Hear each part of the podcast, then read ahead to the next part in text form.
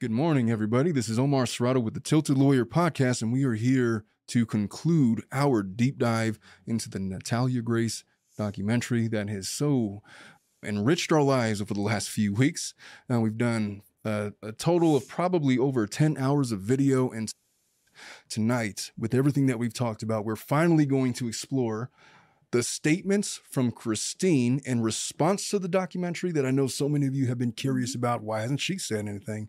We're going to talk about exactly what's going on with the Manns and that whole dynamic. And I'm going to address some of your guys' comments coming up next. Let's get started. Whatever you might be going through and wherever you might be, this is Omar Serrano with the Tilted Lawyer Podcast. I'm here to take your mind off of things. Yes, I'm an attorney. No, I'm not giving you legal advice. We're going to sit and talk like people, as these are the candid thoughts of one practicing attorney, and it's after hours. So have a seat. Feel free to have a drink and join me. Let's get started. Here we go. So, episode five of the Natalia Grace series. Episode five is titled Trauma Bond. The main theme of this episode was it, it tried to represent this bond between Michael and Natalia as they were coming together to share their traumas. It wasn't supposed to be that, but Michael decided to turn it into that. As you recall, way back on episode one, they get in and then he starts talking about how he's a victim. And then Antoine Mann gets upset because he used the word hell or some other curse word and then just derailed the whole thing. So, round two, everybody's back. Terrence Kennard, Michael's attorney, was not allowed to be there. Antoine Mann was not allowed to be there. It was just Natalia and Michael. And they start off with Natalia saying, Look, I just want some resolution. I want some peace of mind. She says, you know, she wants to answer questions, whatever. Michael jumps on the camera and he had this very curious way of putting it. And, you know, it glazed over the first time I watched it, but, you know, watching mm-hmm. it with a more analytical eye the second time around, he says that I'm kind of looking for all these pieces of warning signs. I'm on edge, I'm on nerve, meaning, you know, basically every time Natalia says anything, mm-hmm. he's worried that it's going to like reflect poorly on him oh. or some legal mm-hmm. liability. I don't know. It was just this curious statement. He, he used an example of like a nuclear bomb. I'm listening for whistles. I'm listening for emergencies, whatever, because he's afraid of what Natalia's going to say. He's paranoid. yeah. And so Natalia she wanted to know number one, why did you guys adopt me in the first place? Why didn't he step in when Christine was fighting with her? And then why didn't he defend her? Mm-hmm. Point blank, it's the same questions that you and I have all asked of Michael throughout. And, you know, we can't really come up with a good reason. And I think that you came up with probably the correct one because he was complicit. So a lot of our listeners, and one of our listeners in particular, his name is Wiz Dome. He's a he's one of my favorite commenters. He really takes his time and puts a lot of time and effort into his mm-hmm. responses. He's been dutifully following along all of our episodes. And he asked the question in so many words in this lengthy post, you know, how much credibility could we assign to Michael given everything that we know? Exactly. And well, I'll, t- I'll tell you the answer. What comes out of Michael's mouth is almost unimportant mm-hmm. because in a number of exchanges in this one on one session that he has with Natalia, he's very clearly and blatantly lying. And it's not like we're speculating that he's lying. We have video receipts of him telling Natalia one thing, and then on video back in season one saying completely different things, or in depositions saying completely things, different things. He's 100% a liar. No doubt about it. But there are moments, there are moments where he has these candid, lucid times where it appears that he seems credible to some degree. Now, look, it's very difficult to listen to Michael because yes. he could be so infuriating to listen to. He could be so annoying. Annoying. He's theatrical. I've, I feel like I've listened to him enough to kind of gain his tells. Yes. I agree. Whenever he's being truthful, I mean, there's not really any, any hesitation. Mm-hmm. He just spits out, you know, and so there's times where he does that thing, which is different from all the other times. For example, when he's talking about meeting up with the Cicconi's at the very first time, when he says, I never met them, I believe that what he is really saying is I never saw them that day because there's email exchanges. He knew their names. There's all this other kind of stuff. He's still trying to push this narrative that it was a closed adoption when very clearly it was not. And we already know that. So why is he still saying that? Eh, But, you know, there's moments where I believe that he believes what he's saying, That's the thing. even if it's not altogether Yes. true, right? But there are these other times he very clearly came into round two with an agenda. His agenda is this Oh yes, he does have an agenda. He wants to deflect all of the blame to Christine. We share the same monster. Um, I was a victim too. We were going this together. This is the trauma bond, which they curiously named this. And by the way, Mhm. it completely slipped my eye. I didn't realize, you know, the two FBI agents on the show, yes. they have a role in producing this show as well. Oh, okay. One of our commenters had pointed that out. I didn't know that.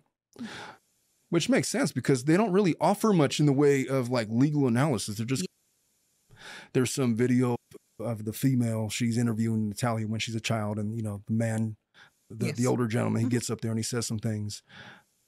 But I had no idea that there were that they were sort of involved in also producing this documentary. I mean, it wasn't solely them. There was other folks involved as well- But so before we get too far into that, Natalia, she asked those three questions. They cut to Terrence. Mhm. Now, on your first, let me ask your opinion. The first time you heard Terrence, the attorney for Michael, Mhm. talk about Natalia, what was your impression of him? I will have to remember the first time that I. Well, he gets up there and he starts saying about how Natalia is not innocent in all of this and she has behavioral issues. But when he's speaking, he speaks with an air of credibility. He seems compelling. He's got a good speaking voice. He, yeah, he does have a good speaking voice. He, I mean, if he were in court, you will probably believe him. Um, If you were a jury, has a good courtroom presence. yes, he seems credible. Yes, He seems believable. yes, But if you dive deeper into what he's really saying, it's just a load of BS. yes. It's one huge, big red Mhm. herring that he's trying to throw out there for specifically the protection Mhm. of Michael Barnett. Look, he's done a good job. He he won the criminal trial. yes. He got Michael acquitted. Mhm. Good for him. Bravo. But you know what? Terrence also is aware that these civil suits are incoming. Yes. They're coming and he knows it, and it's going to be an issue of liability.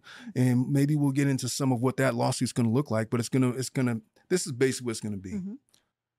I feel like they should have one of the causes of action be related to fraud, that they purposely and fraudulently misled the courts into re-aging her that caused a lot of, you know, Yes. some of these damages. Obviously, child neglect, child abuse, a number of different things. Statute of limitations plays a huge role in all of this. Um, we've kind of already discussed some of those things in season one. Mhm. But regardless of, of what it looks like, they are coming. And so Michael came into this with an agenda. Oh yes. Terrence came into this with an agenda to shield or deflect the blame of these allegations onto Christine. Paint him as a sympathetic figure as much as you can. And I'll tell you what, in season one, Mhm. which kind of highlighted Michael playing a heavy role into the abuse Yes. that was heaped on Natalia. And I'm thinking specifically back to the video that Michael took on a cell phone Mm-hmm. when he found out that Natalia had called the CPS worker. Yes. When he, he got all pissed off about it, and then he stripped her of her cell phone. Or, or that's not what he did. I think he just deleted all of her contacts or whatever, Something erased like it. that. Yes. Yeah, but then he's like, you know, berating her about, you know, food that she got. How do you got that? The Donuts, and all that stuff. Mhm. And he's trying to take this video to say, look at all the stuff that you have, Mhm. you know, to basically make the case that we're providing for you as a disabled person the way that we're required to do by law because of the Indiana statute Mhm. that we had read on the last episode. So he's going, that was kind of our first glimpse into Mhm. Michael. And on that season, I had nothing but hatred for that man. Mhm. Nothing but, you know, the, the, I mean, his value as a man to me was lower than low. But they did manage at the very end, at the very end. In episode six, Natalia and Michael, they have a moment. Michael's on his Yeah. ease, and this is like this weird kind of production about, you know, she's praying for him. And then Michael looks like a, you know, choir boy, and, you know, it's, he's crying. Interestingly, here, uh, there, okay, so there was moments, Mhm. I'll save that for episode six. Okay. But let's uh, continue before I don't want to get out of order. So anyway, they begin round Mhm. one. They go, so where do we start? And then one of the questions that Natalia asked, why didn't I leave? Why didn't he leave Christine? That was Mhm. the question they left Yes. off of, right? Why didn't he just leave? And then he goes into this He's whole emotional diatribe. And he says something to the effect of, Well, it's very difficult to understand. You're not going to like everything that you hear. And then he goes, After 15 years of being put down and degraded and controlled and threatened, I didn't have any strength to stand up to her. And I wish I did, but I didn't. And then he talks about this. This he draws this analogy with the movie Monsters Inc. I don't know if you ever saw that movie, but you have a four month old. it- It's been so long that I don't remember. You will watch it again. I know. Yeah. I'm sure. I saw it many Yeah. years ago when my 17 year old was, you know, of that age Mm-hmm. watching those kinds of movies. But he says there's something about, oh, we have the same monster, you know, Mm-hmm. all the characters in that movie. And then he says, you and I, Natalia, Mhm. we have the same monster. Yes. And then he says, and we didn't know it for years. And Natalia was crying. And, you know, at, at this point, I don't know what it's like to be a psychologist or a therapist. Mhm. I know that I couldn't do it because it would weigh very heavily on me, but we kind of know what it's like because people try to turn us into those, our Mm-hmm. Oh, yes. clients. They want to talk Mhm. about all the emotional stuff. Yes. But she starts crying and she's it's like it feels like genuine tears. Like she's Mhm. clearly trying to put pieces of the puzzle together. And that's a common thing for Natalia from the very beginning of season one, going into season two. I'm just I'm trying to figure out who I am, what happened. I don't know what happened to the Ukraine. I don't know who the strange man was that put the towel over my face. I don't like it when people know that I've been re-aged. All of these things come out, and she's really trying to figure this out. She's going through genuine pain. Mhm. She's going through genuine trauma that has been documented and verified for whatever you think her uh, behavioral proclivities are. And then, you know, Michael, of course. So they start to bond a little bit over. Michael was successful in Mhm. saying, Look, we're on the same side. We both don't like Christine. Yes. She victimized both of us. And then Beth Karas jumps in, which at this point, I'm not really sure what her, she's not really providing much legal analysis. She's just kind of offering her opinions, Yes. which is fair because it's kind of what we're doing. So good for her. Um, but she says that this is a moment where Natalia and Michael are bonding. They're both victims of Christine. She's starting to warm up to them, and she did.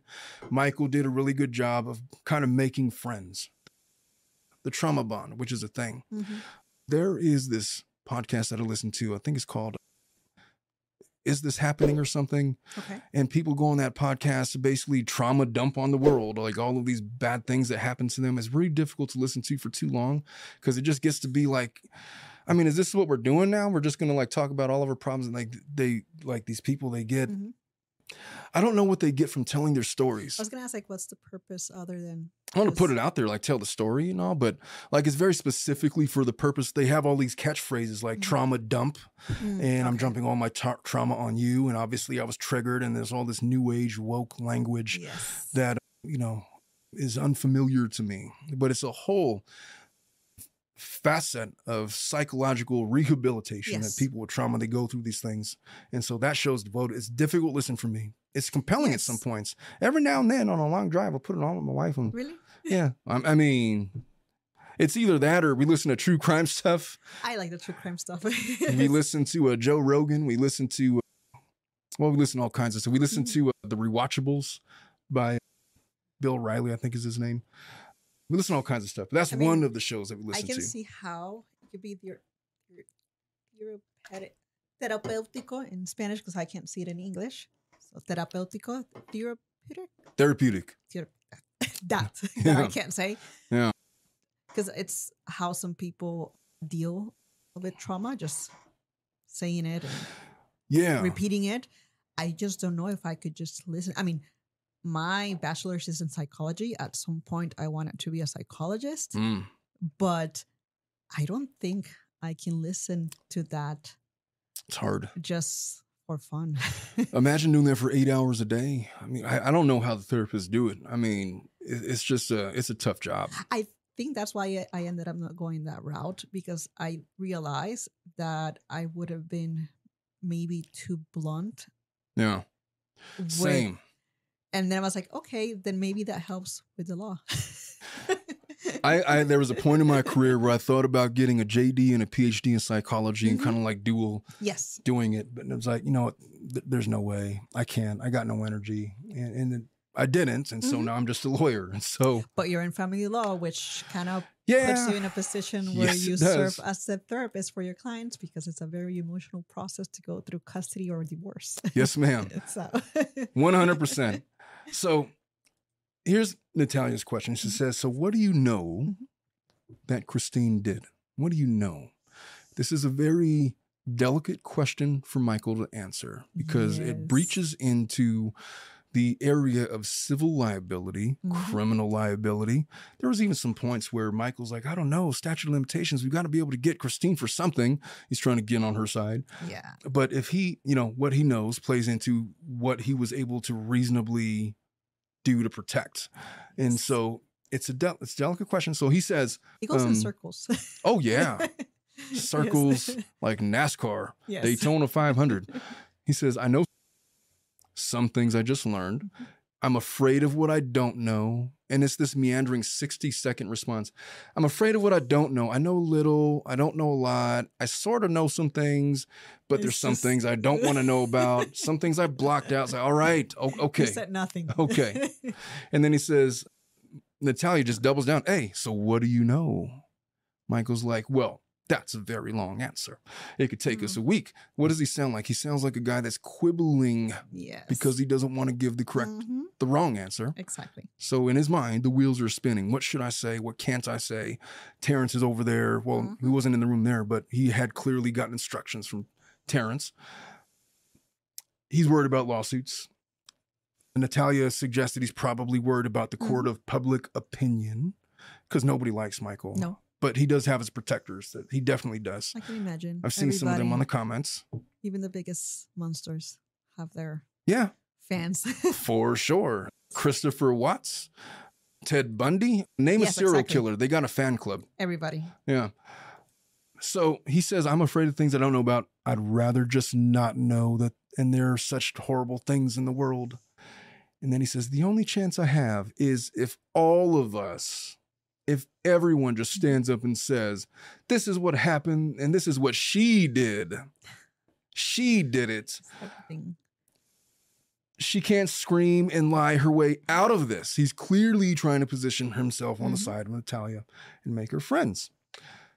So Terrence Kennard gets on and says that, oh, he's not being evasive. Oh, no. Yeah, he's not being evasive. This is Terrence, is what he says. He says, My experience with Michael, he says, I think he suffered from PTSD, mental trauma as a result of his marriage. And I know that he believes that Christine is the reason. So, well, that's what Terrence says. Yeah. I happen to agree with Terrence A little bit. that Michael probably does have some PTSD mm-hmm. with look, Christine, I've dealt with her type in family law Oh. Dozens of times. hmm And the vindictive Christine type that videos every single thing that has this way of igniting the flame and then when it explodes pressing record Yes. to get herself to look like the victim. I've met, I've. I've come across. They're a real thing. To steal your kids, to Mhm. take half of your stuff, to take all of your stuff. There are vindictive women. I have no doubt. That's what he married.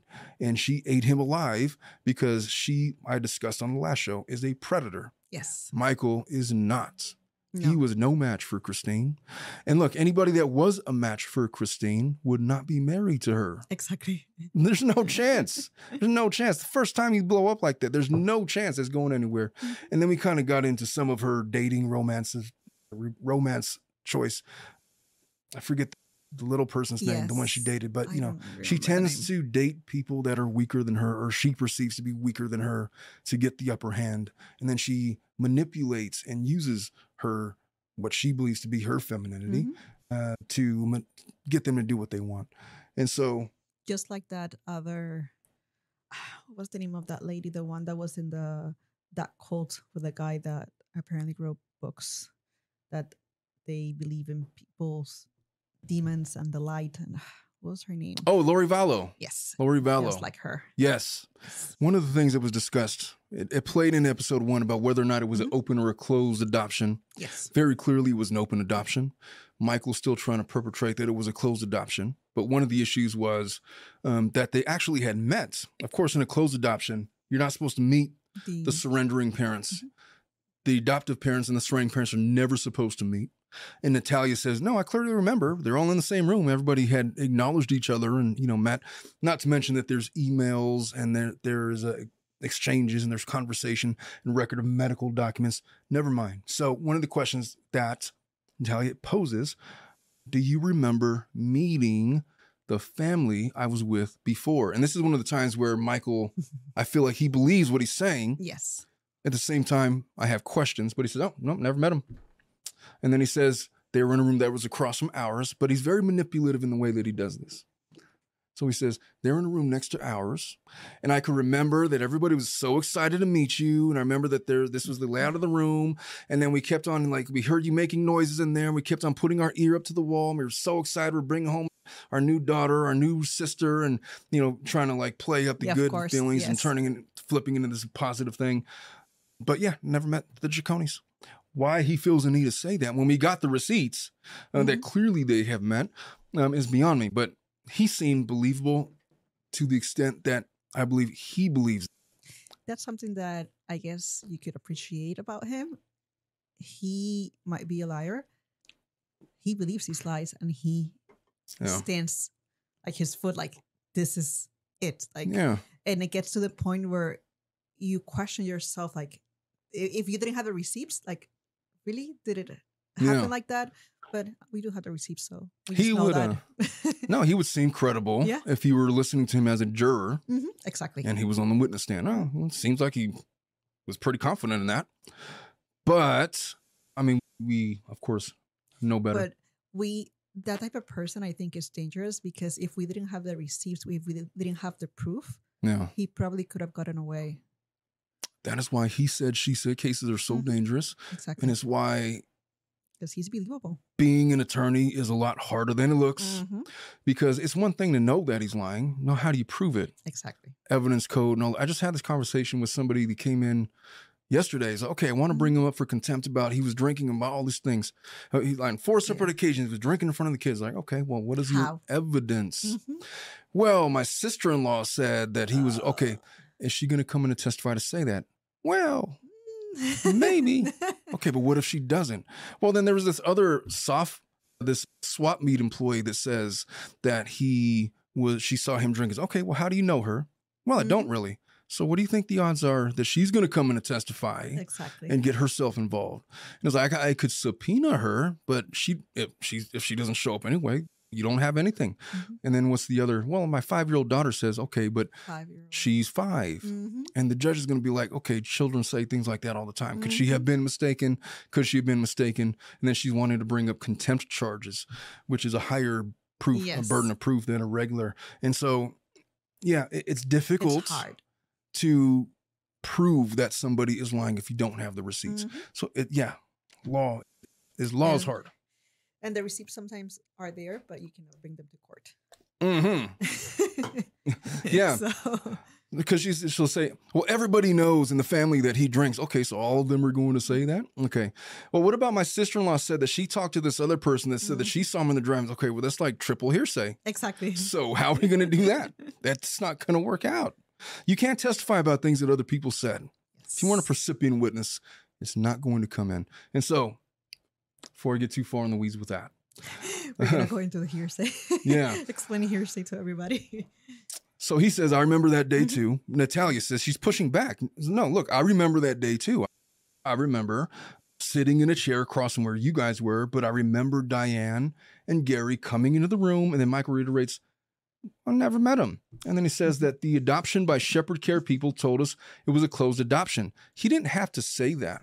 Nobody asked him about a, clo- Yeah. a closed or open adoption, but very clearly, Terrence must have advised him that might come up and just to reiterate certain things. volunteering information Yeah. Oh no, closed adoption. Okay, nobody asked if it was closed or open. Eh, But then he says he he he even spoke the legal language. The surrendering family did not want any information shared with us. They didn't want to meet us because he's trying to cover his ass. He's going to die on that flag, whatever. Mhm. But we know different. Natalia says, I remember Diane and Gary came out. They told me that you guys wanted to see me. And then he says, Well, but they never came in the room and talked to us. Mm. We know they had medical records and their names. Oh, that was my notes. I know that we- they had the medical records and their names from the emails that were exchanged. Exactly. Yeah. And then they kind of move on. All right. So, whatever with that situation. Natalia then asks, Do you remember putting a lock on my door? And then he says, Yeah. Uh, we were told to do that by the doctors. Put a lock on her door, which seems odd. Yes, it does. I don't know of a doctor that would say that because it's not a medical instruction, unless it's like a. I'm, I'm not going to pretend to know uh, that a doctor would never say that or advise to do that. It just seems like a weird instruction for uh, somebody in Natalia's condition. But let's continue. Do you remember what happened to me when you were putting the lock on the door? And then Michael's like, Nope. And Natalia says, So you don't, you didn't realize that Christine was hitting me with a belt and letting the boys hit me and letting Jacob drop me? And then genuine tears from Natalia, Mhm. clearly reliving some kind of a trauma. Let's talk a little bit about the human condition. Okay. People are evil. Yes. They're sincerely evil. Mhm. People clearly take sides with this case. There is a contingent of people out there, and I know this just because I've done some of the research regarding Natalia. She has an Instagram. She has uh not a Facebook, I think a TikTok, or something. Yeah, it was made famous because of the Antoines and that phone call. Okay. But there is clearly a contingent of people that, if they don't support the Barnetts completely, believe that Natalia is out for financial gain, and they mm. say the nastiest, rude, just disgusting things to her. I've seen it also in the news articles on Facebook. You can see in the Yeah. comments. There's a lot of people on their side. I mean, she raised like twenty one thousand dollars in a GoFundMe. It's like, see, she she's clearly doing this for the money. Oh, clearly, twenty one thousand dollars is making her rich. I mean, she's got to earn an income. Some I don't care what she's got to do to earn the income. Start a GoFundMe, but uh, yeah, people have vilified her for because they think that she's profiting off of this, and she probably is to some degree. Is it making her rich? I don't know. I doubt it. Yeah, but like it, it's her right. It is her God-given American right, not even American right. It is her right as a Mhm. human being to uh, earn an income. And if she's getting money because of all the things that she's gone Mhm. through, I mean, you know how many people have profited off of people being interested in their stories and because Natalia's doing it and there's whole discourse behind it, you know, people are trying to vilify her. But the things that have gone the allegations in this case Mhm. that have been raised have been corroborated. Her behavioral issues, there's accounts and there's, you know, things that she may have done behaviorally. We already talked about that. Yes. I view that as nothing more than a symptom of the abuse that she has undergone. Exactly. And but they're focusing, oh, you're getting money off it. Okay, so should she do this for free? Just put herself out in the public discourse for millions of people to opine about, you know, whether or not she's actually an adult or a child and just put all of her business out there. That is a huge ask of anybody. I mean, Mhm. just the audience that we even have on YouTube, just the way that we put ourselves out there, our opinions, Mhm. it's subject to people coming in to attack. Exactly. And they could do it without credentials and you know without consequence and anonymously and so anytime you put yourself out there it it costs something of your soul to do that because you're exposing a portion of yourself Mhm. and natalia for to ask her to do this for free is beyond ridiculous It is. and it just what does that say about the human condition that there are those that choose to side with her for being a victim of this abuse? There are those that choose to side with the Barnetts on account of, well, they were justified in their actions, at least partially. And there are those that decide to say, I don't care about the merits of the case. She shouldn't be profiting off of this and pass judgment on her and to call her all of these derogatory names and to uh, humiliate and do all of these things to her. What does that speak to the human condition other than to reiterate my years long, almost lifelong thought that I really hate people? yes. I agree. People are crazy. I don't like any of you guys, man. Like, what Yeah. is wrong with you guys? Like, what is like what is the deal? Sometimes I mean, I don't hate you guys. I would invite all of you to come and sit and break bread and you know have a drink. That's in our intro. Why don't you come and have a drink and join me? We're gonna sit and we're gonna talk like people, as these are the candid thoughts of one practicing attorney. I've memorized it, but it's. I love discourse with human Mhm. beings, intelligent discourse exactly. what I don't like is these people that come and they take shots and they just decide to pass judgment on this little girl, um, no matter what her age is, without taking into account the merits, and they get stuck on things. And so I don't like traveling into the pool of human beings where all of this is readily afoot. I have so many different avenues I could go off on that, but I'm going to re- refrain. Your thoughts? There's a lot of people that go by emotion, other people that go more by, I don't know, I guess logic. Hmm. And I think there's a lot of people that don't have emotional intelligence. Yes, And I think it's a big one. that's why there's so much discord into like which side to take.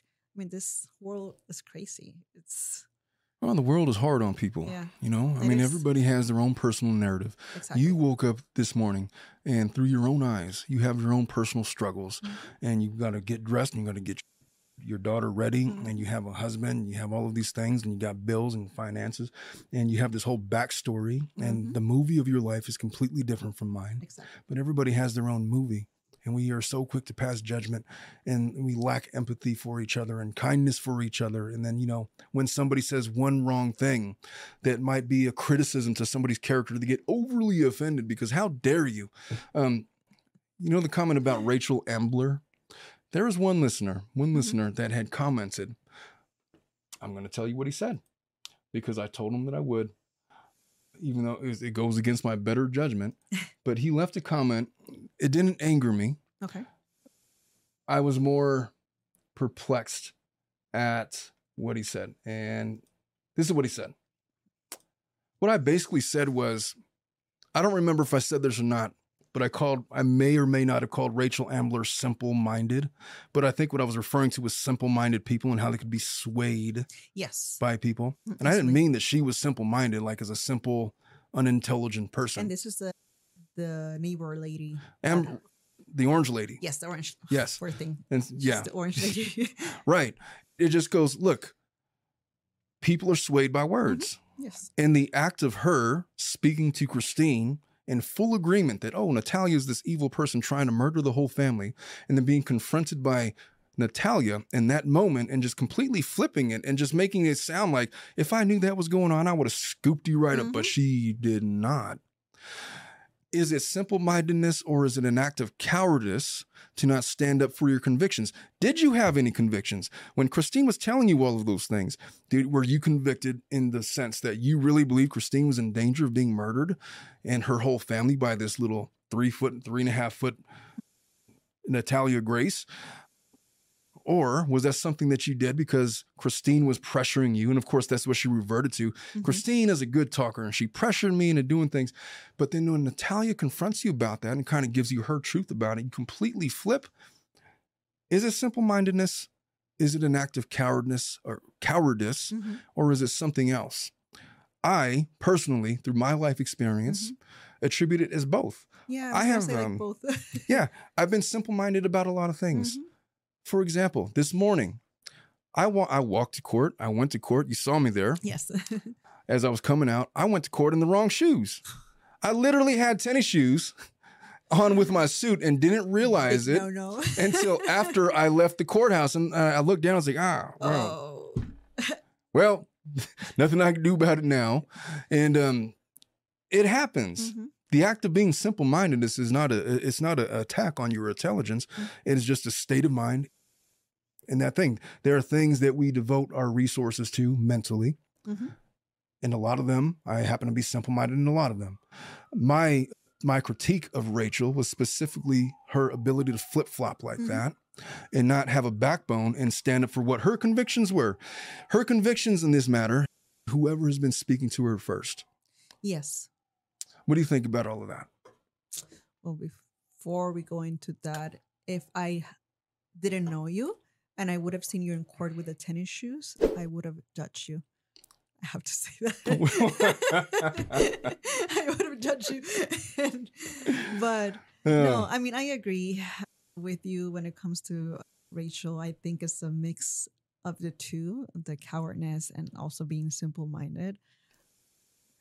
I mean, and there's a lot of people like that. It's, it is what it is. It's, look, man, it's the power of words. It's our it's our ability to invest in the words of others for various reasons. and This guy, I wanted to address what he said. He says, this is what he says. I don't know if he's a psychologist or not, but he says, it's not, you are not a lawyer, not a psychologist. Many highly intelligent people get lured into cults, Mhm. not just simple minded people, which I wholeheartedly agree yes. It's not about intelligence it's about what's going on in their lives they're usually looking for something and are at a low time in their lives or searching for a place to belong i have a story about a cult Mhm. i was a part of one for a couple of years Okay. so when i was like 16 17 18 years old i was very much in search of truth Mhm. I don't know if I would classify myself as highly intelligent, but I was in search of something and I was wanting to find the answers. And I got lured into this church. Mhm. It was called the International Churches of Christ. It was this offset Christian denomination, and I was all about it. It's like, and, and they were so manipulative in the way that they would go about it.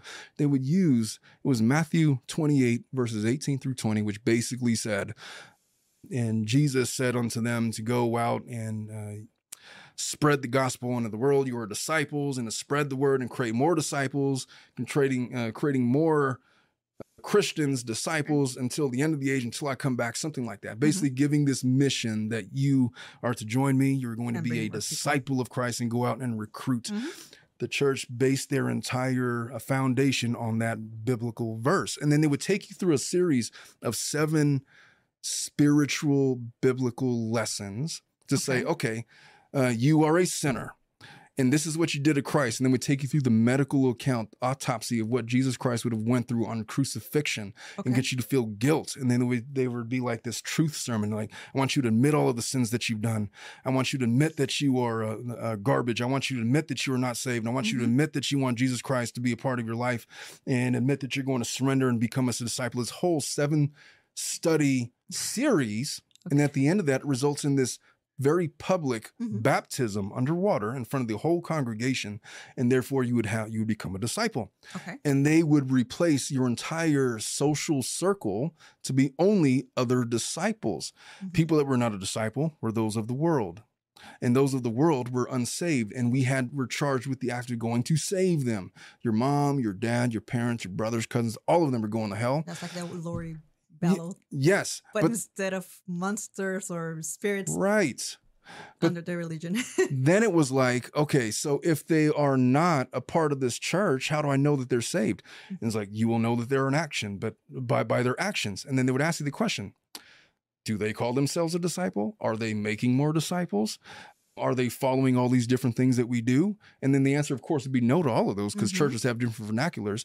But the basic general takeaway that they're really trying to convince people of was if they're not a part of the international churches of Christ, they're clearly going to hell Mhm. even if they're other Christians, even if they're Catholics, even if they have some offshoot of- of Christianity, because they are not following the general tenets of what being a disciple is, they have been charged with a very specific thing in the Gospels, and they're not fulfilling that. So they have fallen short, and they would convince people. And I was trying to reconcile. I was like, okay, Mhm. I hear you. Makes sense. I mean, I was a child. They put me in leadership because I had speaking abilities. They give they give me all of this responsibilities. They let me speak at the Rose Bowl once. They Oh. let me speak in at the in front of the congregation. I would be like the up and comer. Oh, look at this sharp teenager being Mhm. able to speak, and you know they would create this whole environment around me. You, whenever you were dating people, you could only date other disciples Within- and only with other people present. You can never go on a date with somebody alone.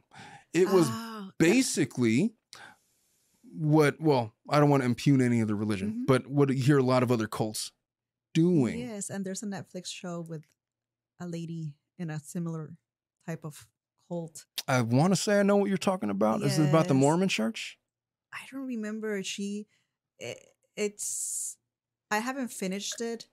She at some point was in Hawaii, and but it was like a dating type of thing, and you needed to date like within, i don't think i've seen that one but or it's maybe something a mixing. No, a mixing to the different shows. yeah I, I- I don't know what that one is but no, there's the similar sentiment. the dating one. There's this couple that it's got.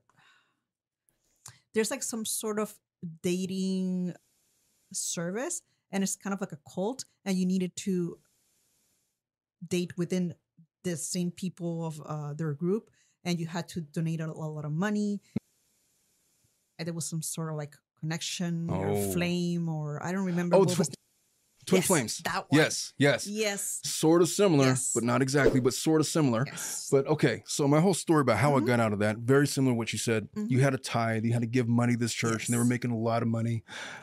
And then I was just very against some of the things they were telling me to do as a leader in that Mhm. church. I refused. And they were like, You're being rebellious. If you go against the wishes and the directives of the church, you're going against God, and we're going to kick you out of the church.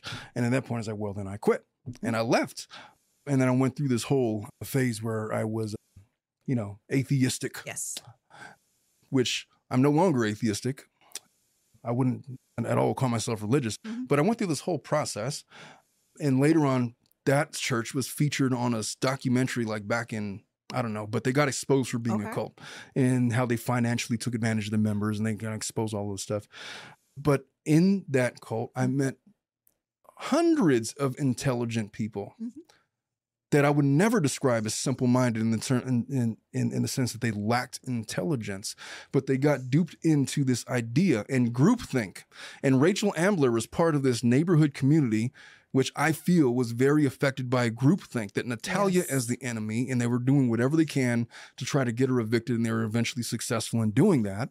Mhm. But the the fact that I mentioned simple-mindedness was not to impugn her intelligence Mhm. it was the fact that she didn't look at anything critically. Not when Christine presented to her, not when Natalia presented it to her. Mhm. She didn't have a conviction in the matter. She didn't even have an opinion. She went along with whatever whoever was speaking to her at the time, whatever they said. That's what I meant by simple minded. Mhm. And perhaps it was the wrong phrasing. I would rephrase it as cowardice. Yes. Whether it's not, whether it's that, whether it's something else, I Doesn't matter. wonder if her reaction or her position would have been different if the cameras were not there with Natalia. I wonder that too, but she was clearly there to have a happy reconnection with Yes. Natalia, And, and it surprised. wasn't going that No. way. She was clearly caught off guard. I felt bad for her. I genuinely felt bad, bad for her. The other thing that he said is that he says the call, the tilted lawyer calling someone you don't know simple-minded isn't kind. You have never met that woman. You're basing your opinion on a documentary uh, skewed in favor of Natalia. I lost his comment. Well, he was saying something to that effect. Fair. Yeah. But I was not. I was basing it on the interaction that I saw in the documentary Mm-hmm. where she believed one thing that Christine was saying based on her own words Mhm. and then what Natalia says. And the further here's the other thing. I don't care if I'm being kind or not. I'm not being disrespectful, you know. I'm not using this to impugn her character. I'm calling it like I see it. I'm trying to objectively get to the truth. I've gone way too far on this. but, you know, I just wanted to look, David M., I appreciate your comment. I do. Matter of fact, I appreciate him because others have, you know, tried to troll the channels like, you are clearly misinformed. Oh, really? How? They don't have a reason why. They don't have the information. they just wanted to say that and then bolt and leave. Anybody that disagrees with me, I appreciate. I would have a drink with this guy, David, Mhm. and we could talk about it. I appreciate his opinion, his perspective. But from my perspective, maybe I wasn't being kind. I'm not in the business of being kind. I'm in the business of getting to the truth. And from my eyes, from my objective perspective, I had an issue with the way that Rachel Ambler, Ambler handled that situation. Mm-hmm. And I don't take back anything that I said. I wasn't impugning her intelligence. I was impugning her actions. Two different things. And if people disagree with me on that, I mean, I stand by what I said. It's okay. Yeah. and, and so, where did we leave off? I have so gone. I apologize, Dominic. You could have like given me the signal or something. Throw something at hey. yeah, like kick me, kick me under the table. Hey, it's time to wrap that one up. Okay, so one of the things that Natalia asked Michael, how did you feel when Christine was beating me? Poignant question. Mhm. Here is Michael's response. I will tell you specifically. One day coming home from work, he's coming home from work. Mhm. I'm paraphrasing. This is not verbatim. I came in, your nose was against the wall. Remember how she they used to make her stand against the wall? mhm. I think there's a video, right?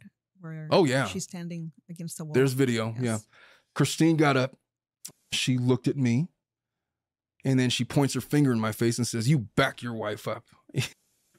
if my wife were to ever talk to me like that and say, You back me up, and she's doing some crazy stuff, like, what are you even Mhm. talking about? What are you, if your husband were to say that to you, what would you say? Oh no. I mean Back you for what? What are you even doing? What's going on? You know, I would be caught off guard. My wife would never, ever talk to me like that because it's disrespectful for Mhm. one. But she doesn't have to. That's a different, different, again, a different subject. She says, I, I lost my place. Oh, she looked at me, you back your wife up. She goes and she grabs you off the wall. I'm trying to Mhm. paraphrase what Michael was saying. Yanks you pretty good. She gets you to here. He's pointing to a spot in the house. And she says, Stay out of my way, or you'll never see her sons, your sons again. I believe that Christine said that. I wholeheartedly it do. be. Yeah. Yeah. And then he she says, Who are you?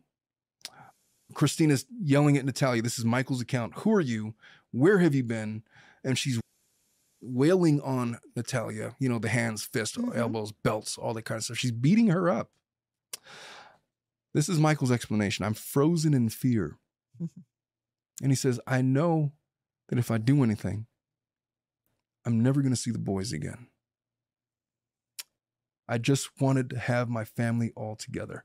And of all the times where you've seen Michael cry on the show, I think this was the only time where I saw genuine tears Mhm. from his face. There's other times, even in this interview, where it's like crocodile tears. Oh yes. This guy's putting it He's on. But I believe this account of what Michael's saying, I'm basing that on everything I know about the show, the video, not the video, the pho- recorded phone calls of what Christine was going on about just stay in the US. And she just sounds like the devil, you know. I believe that was a real threat and that Michael believed it was a genuine threat and that he was in danger of losing his kids. And indeed, he does come out and say, I haven't seen my children since 2014. It's been 10 years and he's just uh, reconciled with Jacob. She really did take boys and leave to Canada. That's what she did. It's believable. I mean, we see it all the time. Oh, in yeah. practice where people stay in abusive I've- marriages because the other party does the same uh, type of threat, even if it's not possible, not believable to other people. I literally happens. have a case like that right now that Mhm. I'm dealing with. So uh, he says he's recording the whole thing. He's frozen in fear, never gonna see the boys again. He says, I just want to have my family together. If I could just show her, he says, he reasons, if I could just Mm. show her how awful she looks. So he records the whole thing on Mhm. video. He has it on video. She'll see how bad she is and she'll stop. She'll realize she's gone too far. And then Michael says, but she's crazy. and when she's done, she takes you to her room. And then he says, unfortunately, in full Michael theatrics, while I'm looking at it, she shows up right behind me and says, If I ever want to see my kids again, you will delete that phone right now. And of course, he deletes it. I don't understand that response, Mhm. but it feels like PTSD, Okay. like Terrence's attorney said. Terrence's attorney, Terrence the attorney said. It's believable if I don't know. It's a it's a fight or flight response. He's clearly flighting. He's not a fighter. He's clearly not a fighter. Yeah. Whenever he's confronted with anything, he flees. Yes. It happened on the first Oh, episode the of season two. Yes. He gets runs. he books. Remember when they were going to show him the thing about how Natalia uh, and him were having an affair? the video. Yeah. I will throw this laptop across the room. Do you want me to break this? And the producer's like, please don't do that. Could you just come on, you know, with that? That is his response. And so it it doesn't make sense, but I understand the psychology of him freezing in that moment Yes. because he's terrified of Christine. But beyond that, beyond a very elementary, like I, I could, yeah, I could see why you think that's a circle, but I don't understand that to be, you know, a circle, is how I would phrase my understanding of Michael's response. Without going too far, that we get other stuff. Natalia has some thoughts about that. She says Michael's a coward, and I would agree. When you see somebody in peril, you go and you act Mhm. or you don't. You see your children in danger, you go in and you save them. You see somebody harming your children, you do what's necessary. You put yourself in harm's way to do that. I've seen various abused women do that to men. Mhm. I've seen men jump into action to protect their children. I've never seen somebody, I, I take that back, I have seen it on very few occasions, but I've never seen it like this, that severely. That is Yeah. So here's the thing. Okay, follow me on this. Follow me on this. How is that anything other than criminal child neglect? It is. You see a child being beat severely to that level. You got it on video and you're complicit in deleting the evidence. You're complicit in letting it happen. You had full opportunity to protect and stand, call the authorities, do something. You want to freeze and fear? Fine, call 911. That's what you're charged to do as a parent. The fact that he's even admitted that, I don't understand how in Indiana that is anything other than child neglect. And even if you were to say that she's not a child, she was an adult because they re-aged her back to 1989.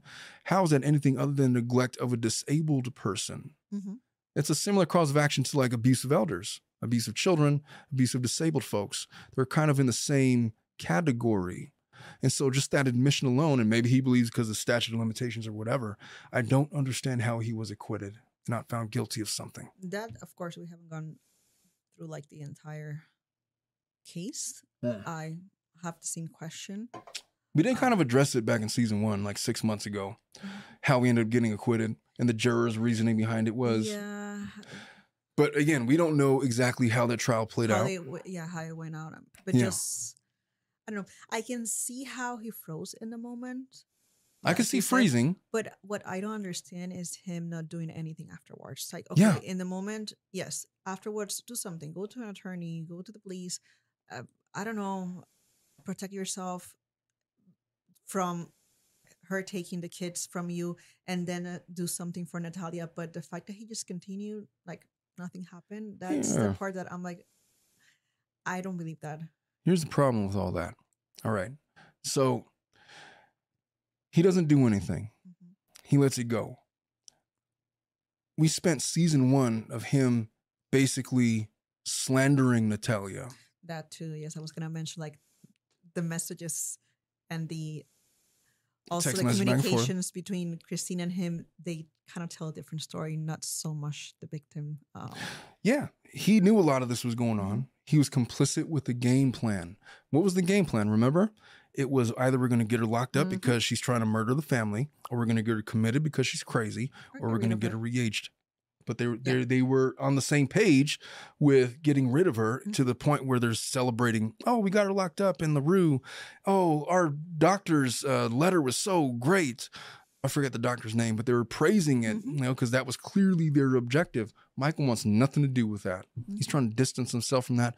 But we already got the receipts, and the civil suits are going to focus on what he was on video saying and text message saying how he's complicit in this plan to defraud the system and to get rid of Natalia. Mhm. Um, he's gonna face some civil liability. It's still I'm baffled at how they didn't get some kind of a conviction on the strength of fine, she's not a child, but she's disabled. Clearly, Mhm. that's the one that's unequivocal. That's the one where we have uh, no. Everybody has a clear record of her abnormalities and her physical disabilities. I don't understand how neither Christine, well, I do understand. It was statute of limitations. The case was brought, the criminal case was brought in 2019. All of these events happened like back in 2009, 2010, 11, and 12. okay. And so the statute ran. That's how they got off. Mhm. I forget. Something so stupid as that. But even then, Simple. In California, there's something called tolling the statutes. When did you have reason to believe that you might have, have that you might have a cause of action because of that? That's when the clock starts, not when the incident occurs. Exactly. Maybe it's different in Indiana. I don't remember if we addressed it on the the initial episode six months ago, but that was how they beat it. Six months. I don't know. I don't remember what was going on. Well, you and I talked about this case Yes. about six months ago. Yeah, back in season one when we Yes, covered that. Exactly. Yeah, yeah. It's been a long time. It's been a while. It's been a while. So, have you ever wondered what Christine had to say about all this? Yes, and I do know that she released a statement. It was a lengthy one. Yes. I'm going to read some of it. I have her. I have her statement. This is what Christine says. She didn't respond to multiple requests by the producers to speak on these Mhm. allegations. Yeah. But she released a statement on Facebook. I want you to listen to this that I'm about to recite, knowing everything that we have discussed about Christine the abuse, the mental and emotional and verbal abuse that she perpetrated on Natalia, the allegations about how they tried, she tried to get poisoned with pledged. Natalia tried to poison her with pledge, try to push her into an electric fence. I remember that one? All of these Mhm. different things. This is her response. She starts off Natalia was a very much loved and cared for member of my family. She was not abused by anyone in my family. Let's get straight to these allegations. Nobody ever took a belt to Natalia, and the allegations that she was beaten are just plain false. Before I go any further, Mhm. not only do we have video of the abuse, not only do we have Michael's corroboration of the events, not only do we have Natalia's corroboration of events, but we also have Jacob, the son, yes. talking about her getting kicked down the stairs. So, right off the bat, whatever she's about to say, in full disclosure, I have not read this Facebook post in its entirety. I'm reading it and reacting to it in real time right Okay. now. I, I just wanted to have that. And so, already, whatever is, is going to, in the next thousand words or so, is BS. Okay. I'm already kind of writing her off because that's just plain false.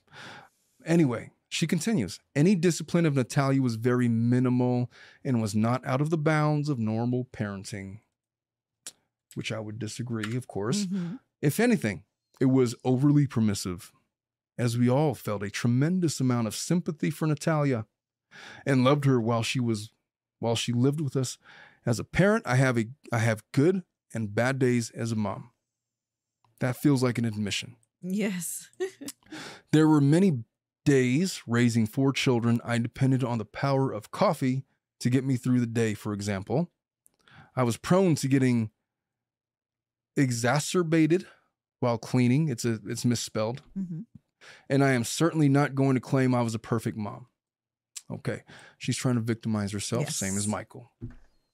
Same as those phone calls that we listened when she was in Canada, telling Michael to stay in the US. Anyone who has children knows that feeling of going to bed at night hoping you have done the right things and enough for your children on a daily basis. Well, I agree with her. I know that. I am sure there are plenty of fails and some successes I had as a parent and mom, but I was not abusive to my children. If you're interested in what it was like in our house, there was a 60 minutes piece about us before this highly sensationalized show. I believe this is on YouTube. I don't know what 60 minute show she's talking about. There was mm-hmm. one about Jacob, Okay. about him being a genius and her looking like a saint. I don't know if she's referring to that or not, to be fair. I'm just going to say I don't know what she's talking about. No. I'll, I'll look into it. She continues Natalia has made these allegations before they were investigated as unfounded. Let me read that again. What? Natalia had made these allegations before they were investigated as unfounded. That's usually the way that allegations work. People make allegations and then they are investigated and they're either unfounded or inconclusive or, you know, Sustain. Right. For example, one time she ripped up her shoes, then had someone call CPS to state she had torn shoes. If she's talking about those $30,000 shoes, Yes, shoes, expensive ones. I sincerely doubt she has the strength to rip up those say, like, pair of shoes. they seem pretty sturdy and I don't hard. think I have the strength to rip up Yeah. those shoes like with my hands. that that would require probably like a chainsaw or something, you know, or very strong scissors and maybe do some sort of scratches and like a, some I don't know. They look like really thick leather. well, you've seen that they basically Yeah. look like these huge, like indestructible boots. Yes. Okay. So again, uh, she's just at this point, I'm acknowledging that she's rambling in this post. That she's kind of saying a whole lot of nothing. But let me continue. CPS came and did a full inspection of everything in the home and found that she had pairs of good shoes and that she lived in a clean, tidy living environment. You know what? CPS found the same thing for Gabriel Fernandez, Yes. The little boy that was kept in a crate or like a piece of furniture and is subsequently murdered at the the age of seven or Mhm. eight. Yeah. and they do it all the time. Yeah. That tells me nothing. Mhm. The claims were investigated and dismissed as unfounded, which is not really saying anything. Doesn't mean they were litigated, just means that, well, they couldn't find it at the time. hmm And they don't really do an, an exhaustive search. Where to leave living with Natalia did come with con- constant allegations about her treatment, which I believe was to lead people away from investigating her personal behaviors, which were extreme and usually of some sort of sexual or hurtful to towards others' nature. This is her writing, so Okay. forgive me for the awkward language. So the accusations of being abused are a way to deflect what she is actively doing to hurt other people, and as well, uh, you know what? I'm sickened already. it's like it just I can't even. I, I can't even. She's deflecting. She's not really speaking to the specific allegations. She's just denying everything, even though we got the receipts, even though we got third party accounts. We got accounts from her children. We got accounts from CPS. We got accounts from uh, the FBI investigators. We got accounts from the prosecutors. Michael's corroborated, Natalia's. Although it's questionable whether 100% of everything she's saying, most of what she says is corroborated by other folks. yes. And so Christine clearly is not participating in this. And I think that, you know, she put out this lengthy Facebook post and you guys can read it yourself. Maybe I'll link that down in the comments. Dominic, when we do the description, put a link to this Facebook post and you guys could read it. But I'm- I'm just, I'm done reading this. I can't. I, It's a lot of nothing. I don't have the time and we're already an hour and nine minutes in and I got other things to cover. But She's not gonna acknowledge anything. th- there's this is not a meaningful response. It's just a bickering lady Yeah. that has a purpose. She knows that lawsuits are coming. Whatever. At the very least, Michael showed up to the production to explain himself.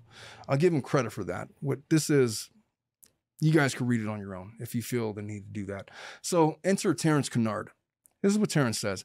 The first time I heard him say this, I gave it some credence because I mean he, he is a persuasive talker and it makes mm-hmm. sense. But I wanted to at least look into what he was saying. So it's equivalent of a good attorney. We show up to a status conference, they start raising issues that you didn't think of before. It's like, mm-hmm. oh, well, let me look into that. And then you look into it, oh, it's all BS. Let me explain. Terrence says, at some level, Natalia has to be accountable for her own behavior.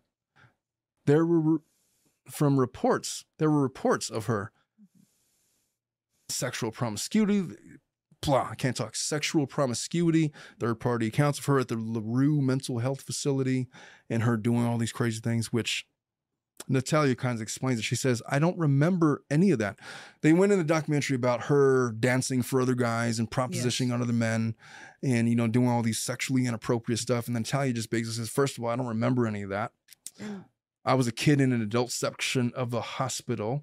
I don't even remember being around guys like that. But she also doesn't say that, you know, I mean, it's possible. She says I was I was exposed to a lot of sexual stuff when I was younger. but say that all that really happened. Yeah, It doesn't change exactly. the rest. Yep. like it's not an excuse for her to go through what she went through. Like eh, Perfect example. I had a dependency case Mhm. where the eldest sibling, who was like 13 or 14, was Mhm. accused of sexually molesting and having actual sex Mhm. with his 11 or 12 year old stepsister. And he was not charged with the crime. They separated the siblings, uh, but he was still afforded the same protections that every minor Mhm. in America is afforded. He's not held to the same standard as an adult. Mhm. That boy had clearly undergone significant and severe forms of uh, child abuse. And the symptoms of that were his behavioral proclivities. Mhm. Some of that for his sexual behavior, some of that for his acting out, poor Yes. performance in school, and all those other things. So the fact that she was doing that, and we've already said this on many different episodes covering this, that Natalia's behavior is more or less a symptom of the neglect and the abuse in her personal history, coming from the Ukraine, being given away to different families over and over again, not being able to attach to a certain family, being probably sexually assaulted from the time that she was a baby, being set up on dates, being offered to Christine's Mhm. affair partner or whatever that guy was called to go on a date with him. And he talks a little bit about that. They didn't get too much into that. I think they were worried about lawsuits and stuff. Yes. But whatever her behavior, symptoms, not the cause, not the other way around. Mhm. You know what I mean? So Antoine steps in and says that they told her that they told them, the Antoine, the man. Okay. there was a full evaluation of her psyche, psychiatrics. Mhm. There's nothing wrong with her. That's what the man said. Natalia says, this is what she says. I feel like I got exposed to sexual stuff at a really young age. She says she talks about Christine trying to set her up with a grown man. Yes. like She talks about, all that. Yeah, and then she says Christine never told me to take care of myself or taught me how to take care of myself, never talked about stranger danger.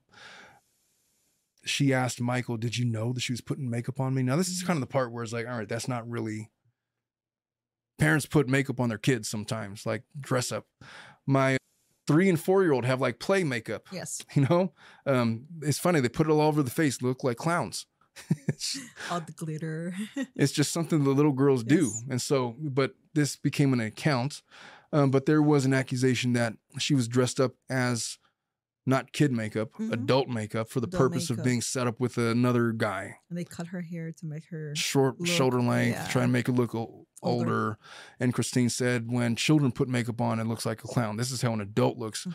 I mean, that's not inherently anything wrong with that. In the context, if it was to date another man, that's different. But, you know, that came out. They showed the picture of Natalia dressed up in makeup. Um, and then she asked, Did you know she was sending them to a guy? She was sending me to a guy to try to go on a date.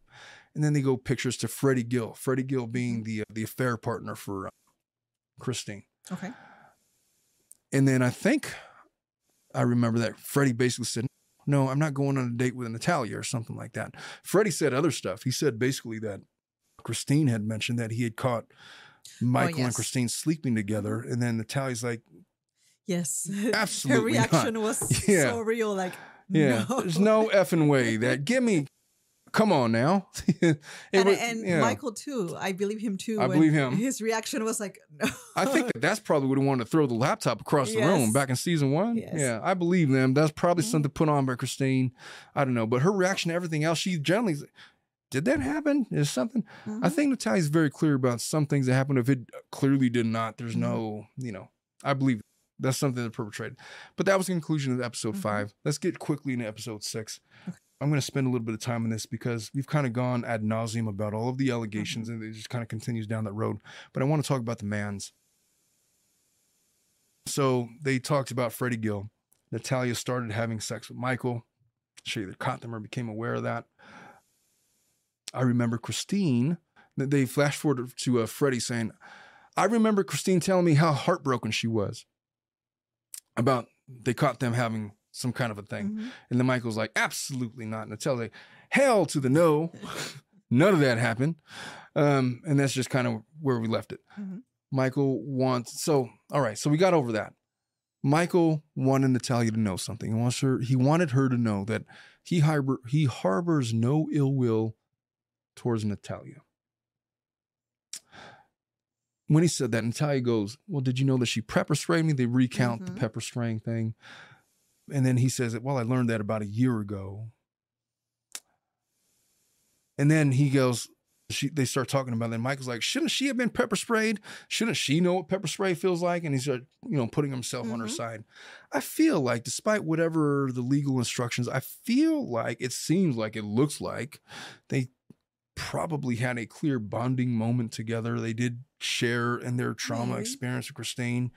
I know that, you know, you, you recall the moment where Natalia was like, I want to pray for you. Mhm. And then she gets up out of her chair. It's this very dramatic thing. There was a part of me that wanted to believe that it was like this genuine thing, but you know, Michael's over here crying his eyes out with no tears. I hate that. I hate that.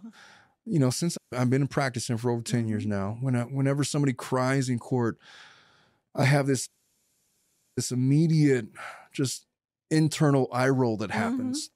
I know. It happened to me in trial last week Yeah. twice, and I'm like, I always like- look for the tears. like I feel at this point I know what the genuine tears are. And when they start doing this whole production and, and the loud crying and the like quiver in their voice, but their faces dry as if they're sitting in the Sahara Desert at high noon. It's like, come on, man. And, and so, but no tears with Michael in this one, right? But Natalia is sitting over him and she's praying, you know, she's learned this from Antoine and this is what they do as a family and good for Mhm. them. And Michael is on his knees and his eyes are closed and he has this face and, you know, he believes he's being forgiven. And Natalia says, I forgive you. And then Michael says something to the effect that, well, forgiveness erases all of this. Oh, no, it doesn't, buddy. That's what he said. That's what he wants. Yeah. So, where to leave off? He talks about, well, we talked about the pepper spray thing. Mm-hmm. He claims that he didn't know about the pepper spray. Okay, if you want to know about Michael's credibility, this is the thing. This is how we know we have the receipts about him. yes. It's not that we haven't talked about this already, but he says that I didn't know that she did that There's a video, right?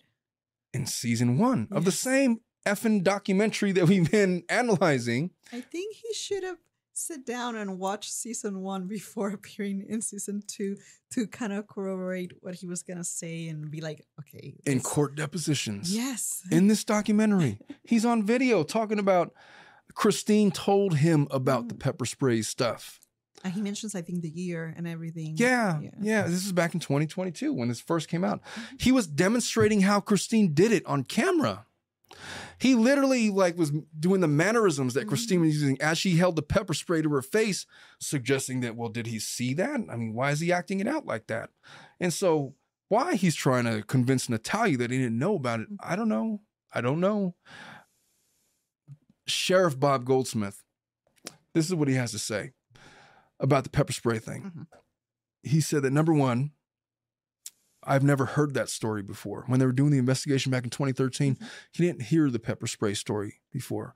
But then he said that what I know about trauma with children, it doesn't surprise me that she didn't talk about it. Yes. Not all kids, I mean, kids mostly don't talk about all of their trauma like it's an open book. Mhm. It's hidden in there, and you got to bring it out of children. And I've experienced that trying to uh, question children on the stand myself.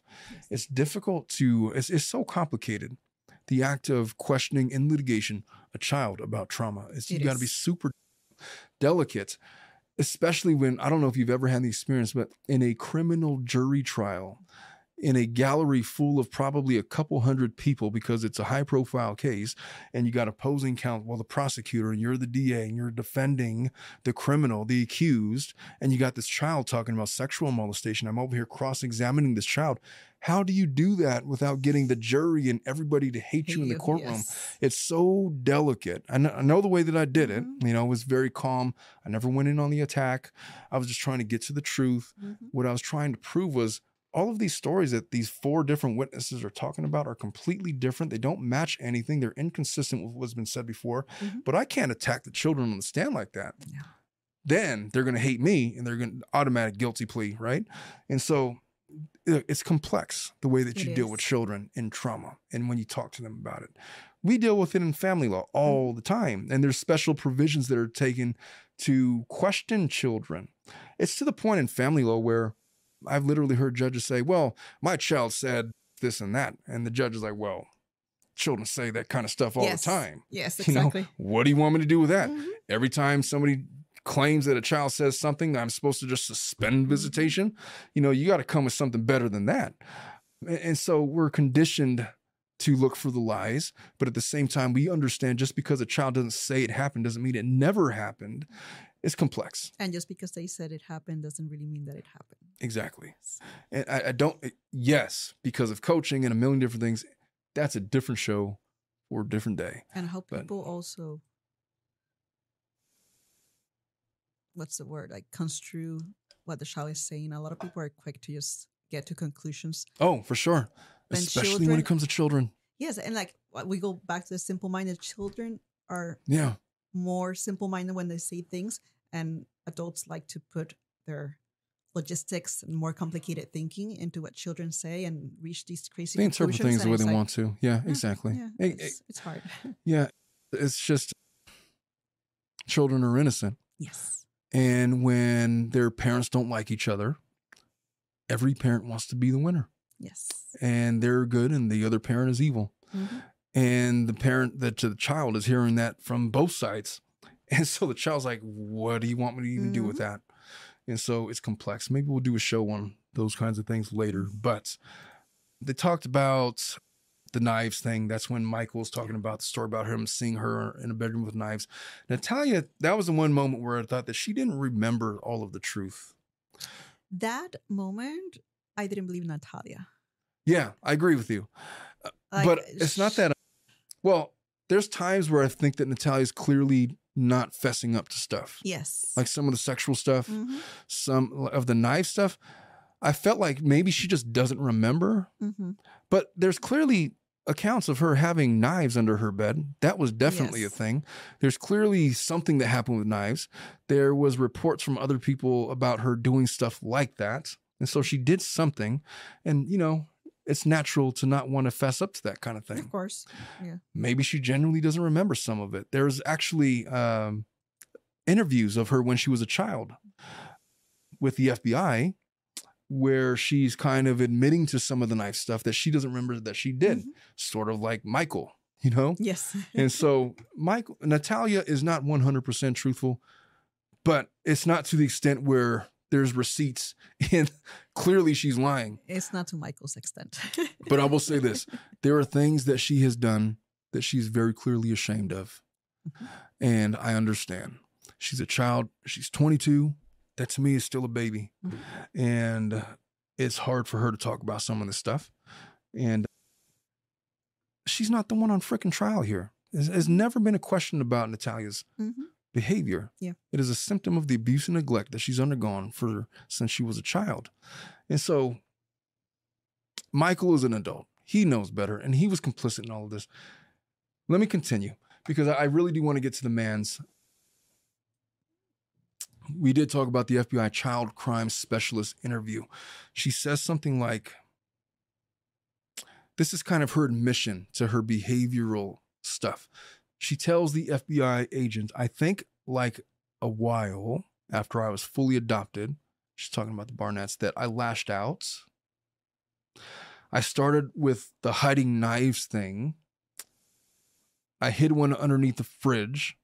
And so clearly there was something with the knives. yes. Clearly. She admitted it back then. I don't know if she remembered she did that or not. But she very clearly could have been. She could have been lying. But again, she I just I'm not putting her on trial here. Mhm. She probably did something with a knife. She probably did sexual stuff. I've already acknowledged that. Look, even if she did everything that she, people are saying that she did, you know, there was clearly things that the Barnetts did to accentuate, to get her to say certain things, to re-age and all these other things. But let's continue. Was Natalia a dangerous person? And this is where Terrence Kennard chimes in. And he says that why did so many people accuse her of doing bad things? And Terrence Kennard says that there are families giving identical accounts. Beth talks about Beth Karas maybe she hid the knives for self-defense, which I don't know. I think that's kind of a reach. Maybe she was pissed off. She really did want to kill her family. I don't know. But Terrence said something about I want to find it before I get too far off track. But there were he talked about medical reports Okay. that existed. Okay. This is what Terrence said. He said, listen, Michael and Christine took Natalia out of school simply because she didn't belong there.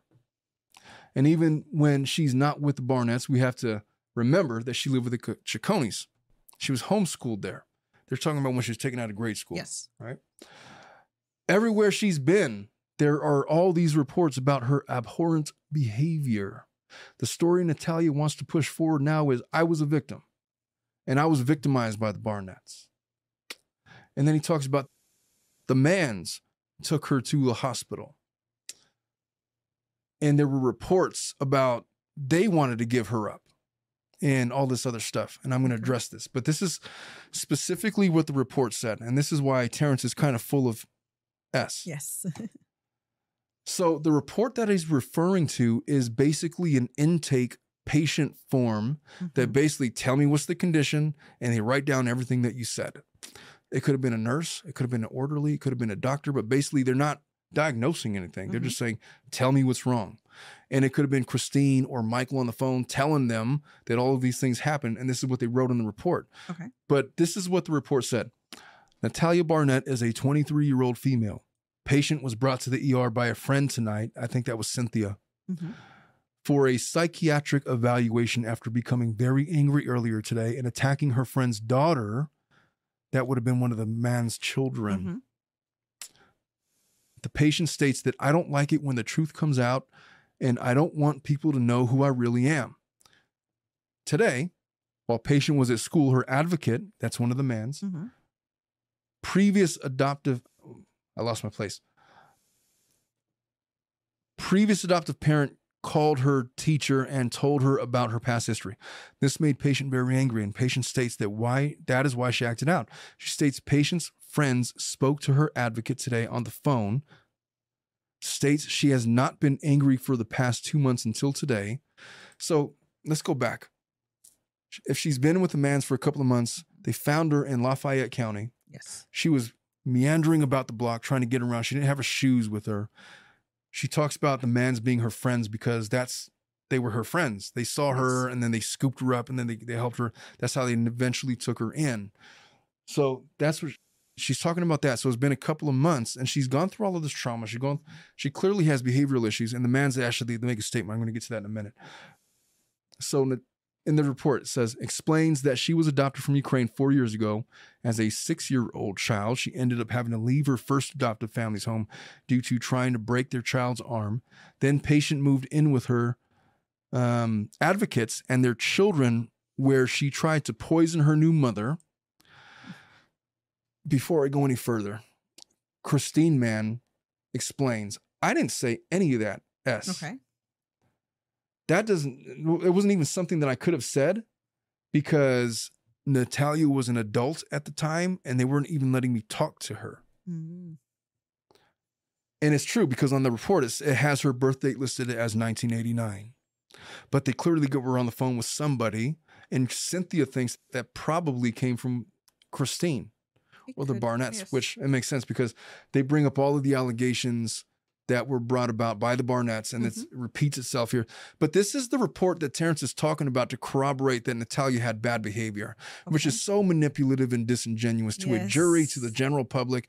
Listen, Terrence, you're a great speaker. You got great court presence. And you're doing a great job of advocating for the Barnetts. But for you to try to pass off this Mhm. report as a medical diagnosis goes against every ethical standard that was you ever swore to when you were sworn in as a lawyer in the Mhm. state of Indiana, and you should know better. This trying to pass this off as, you know, this is the way that we're going to prove that Natalia was at fault here is beyond disingenuous and is straight up just a lie. And he knows what the value of this report is. There's never been a report that says, "Oh, she's clearly diagnosed with all of these other things. She she know for what they're talking about is behavioral actions that they haven't litigated. This is just what's been told to them. They're writing it down as it's as it has been said to them. It's not a diagnosis. No, it's not. And so for him to pass this off as this is the proof that Natalia was the issue is just below par It is. in every degree. Let me continue with the letter. Patient moved in with her advocates and then their children, where she tried to poison her new mother. That would have been something that came from the Barnetts. Her second family realized patient was really 23 years old and not six years old, and patient was forced to move in to her own apartment. Patient has lived alone for the past year. No patient is living with friend who brought her to the ER and her friend's daughter. Patient states she has a form of dwarfism, pattern behavior, anger issues, and schizophrenia. She's not currently being treated for her schizophrenia because she was never diagnosed with Exactly. I that. was gonna say. and does not know who diagnosed her exactly. You know why? Because the Barnetts are the ones on the phone with the doctors, and that's how they're getting these reports. She states that one year ago she started hearing uh, one voice and tells her to harm and kill others when she was still living with her advocates. That is another story that the Mhm. Barnetts have stated, and Natalia, Natalia denies all of it, and it has not repeated itself in any medical document that I've ever seen.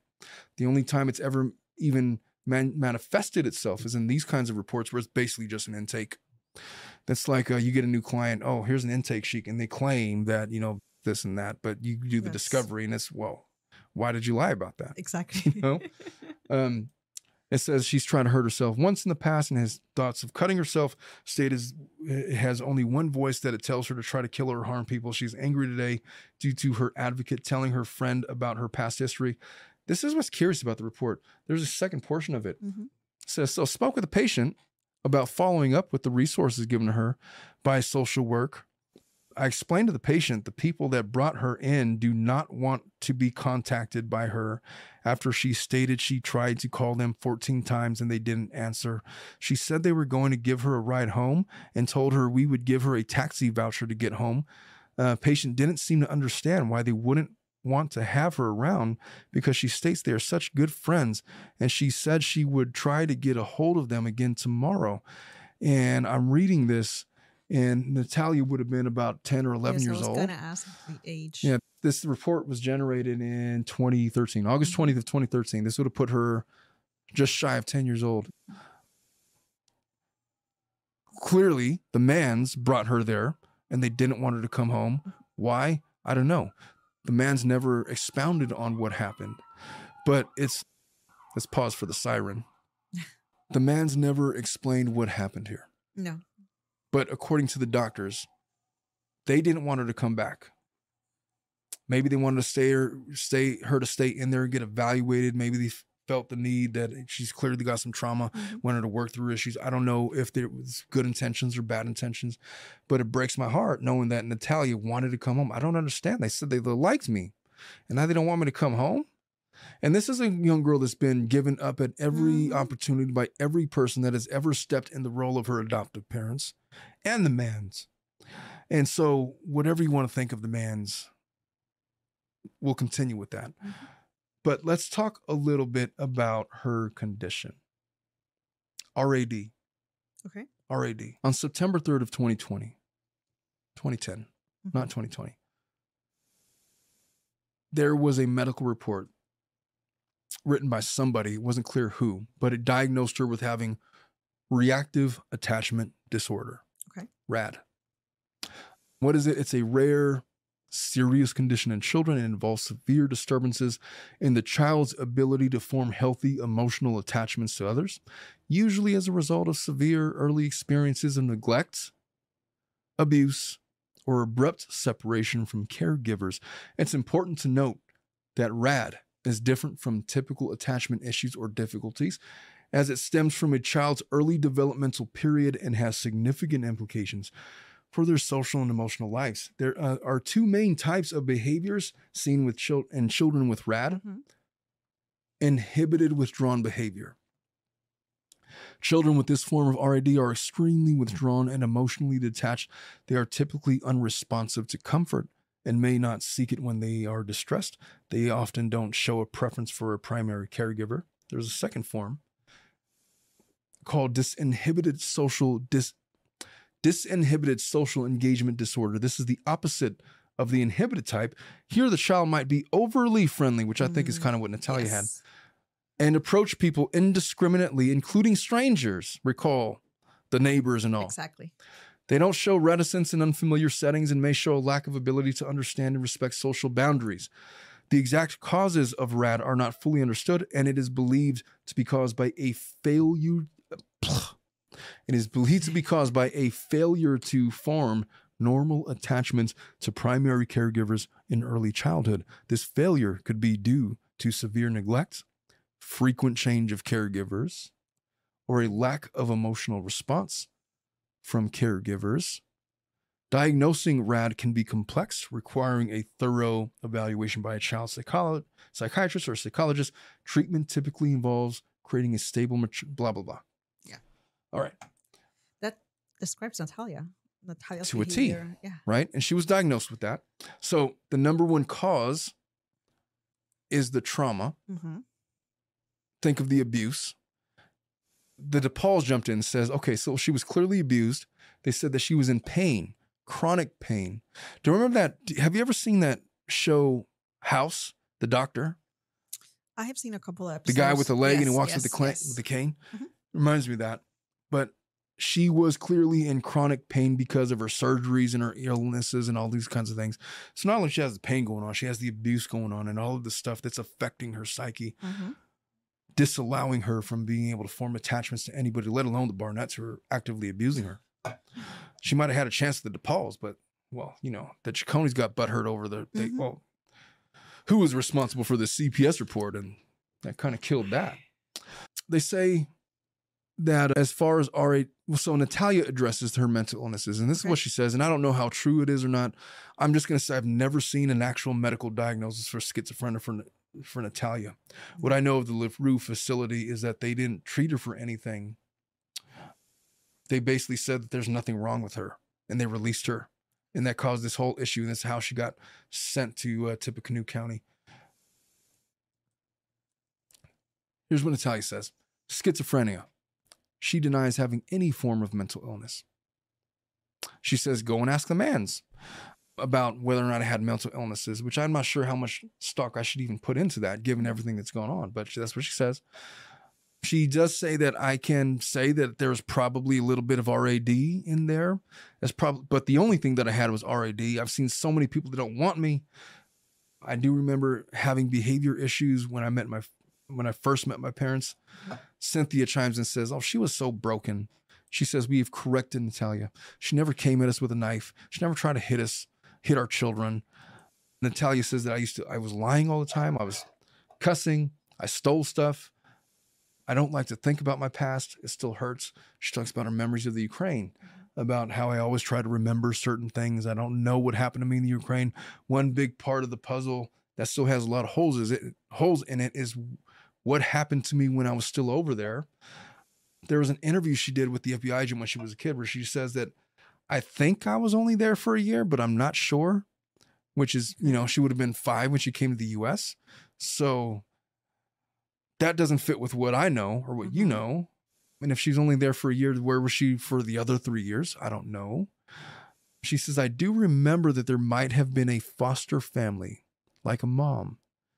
I remember waking up and everything was totally different. I don't know how it got there. I don't remember how it came to the US. They flashed to a picture of what might have been a possible adoptive family in Ukraine. Okay. And I don't know what happened with that. All of that is mystery. Yeah, I think I remember like some sort of a um mention of that, but Yeah. they didn't explain. It gets a little bit deeper. And they say Michael, well, the mystery surrounding the Ukraine, the records containing her birth documents were lost in a sewer incident when she was born. So the birth certificate that ages her in 2003, September 4, I don't know where that's even from. But there was definitely an, an incident where her records were lost. The judge that handled her adoption proceedings about a month later was terminated for corruption about a month after Natalia was adopted. And the records of her adoption are just simply missing. Her biological mom said, I've never seen her birth certificate before. But she up and down swears, oh, yeah, she was born in 2003. Yes. Now, Natalia's mom, I believe her birth date is in 1980. She's old as me. Yes. Yeah, and, and I'm not old enough to have a 33 year old.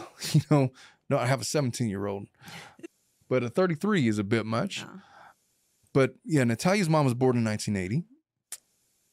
She says I didn't see her birth certificate, but that child was born in 2003. So there's some corroboration there. She's always said that. She's always said that. Wasn't I don't know.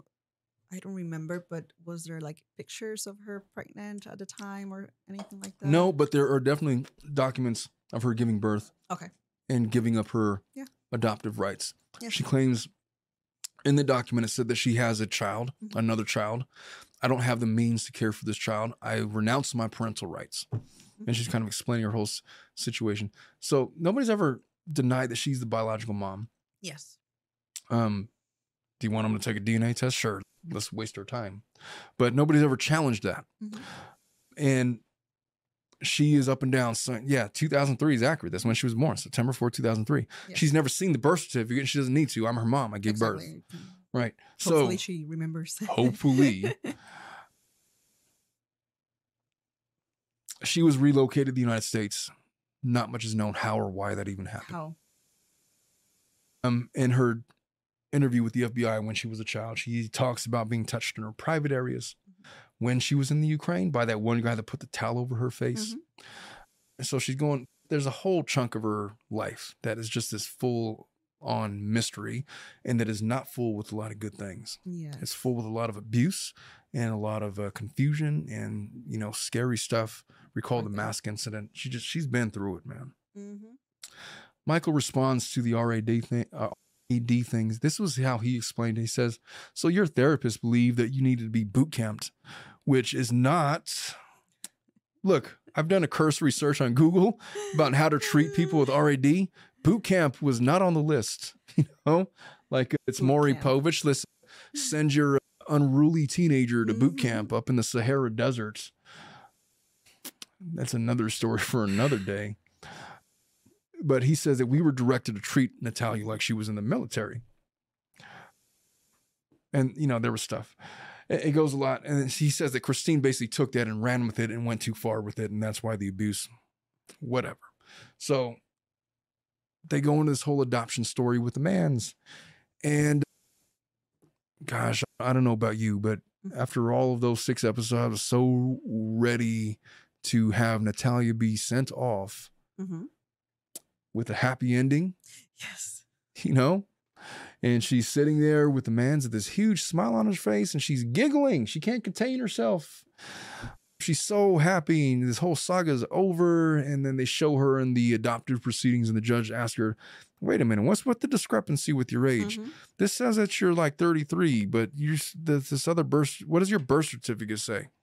And you know, 2003. All right, so either way, you're 33 or 19. Either way, you're adult. An I'm adult, yeah. yeah, I'm not even going to touch that. So the Manns get to legally adopt her, and you know, Cynthia's happy and Antoine is happy and hugs and the family's together and it's this big send off. And Natalia's like, I want to write a book. And, you know, there's another chapter of my life. All these things that have happened to me have made me stronger. And we're getting ready to conclude this series. And I'm so ready to just like go, I don't know, do something else. I'm all right, I'm ready. And then mysterious phone call to the producers from Antoine Mann. Natalia's tweaking on something. She's backstabbed us over a lie. What the hell? I know. What was that even about?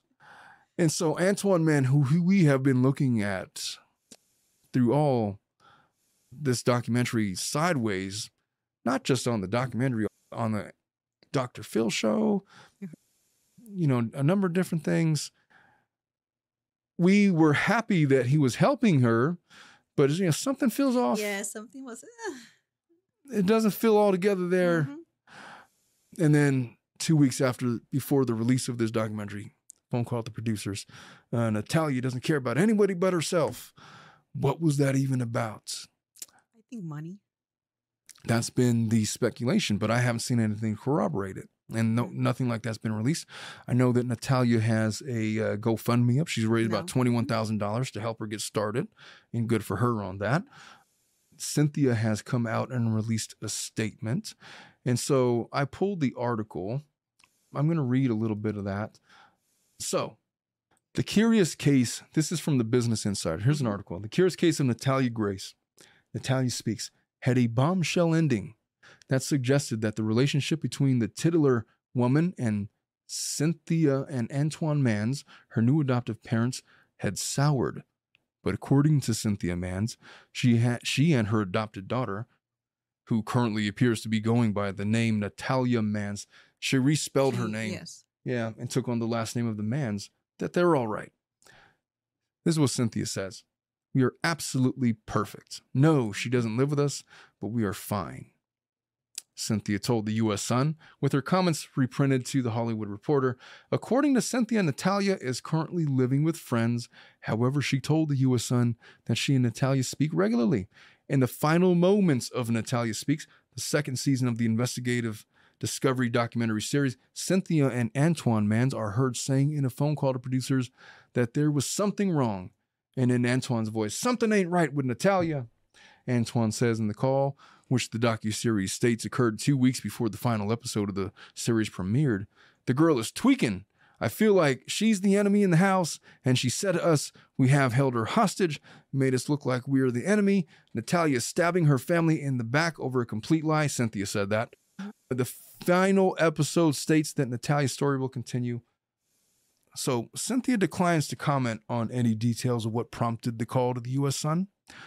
With more of the curious case of Natalia Grace on the way, I guess there's going to be a season three. I don't know if I'm going to cover it or not, honestly. But in the aftermath of the call, Natalia has posted regularly on social media with accounts on Instagram and TikTok.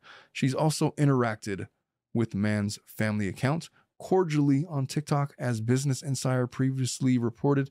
And on Sunday, this would have been like a, a week and a half ago, Mhm. Natalia posted on Instagram and TikTok saying that she was taking a break. I'm taking a break from everything. I love y'all. That's what she wrote. Cynthia didn't respond to a request for comment sent by Facebook message, whatever. So Cynthia's trying to say that no, everything's fine. Mhm. Nothing from Antoine.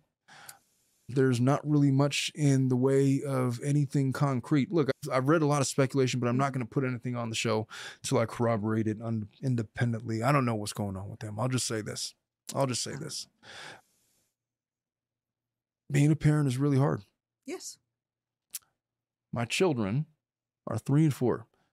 And your child is probably like a perfect, innocent little angel of four months old. They're so quiet. Eh, mine's not so quiet. You don't think so now. Just give it a year when her lungs start to. No, she's not quiet at all. Like No. she's already screaming and one. I mean, Oh, like, boy. babbling, and she takes after her father. That talks a lot.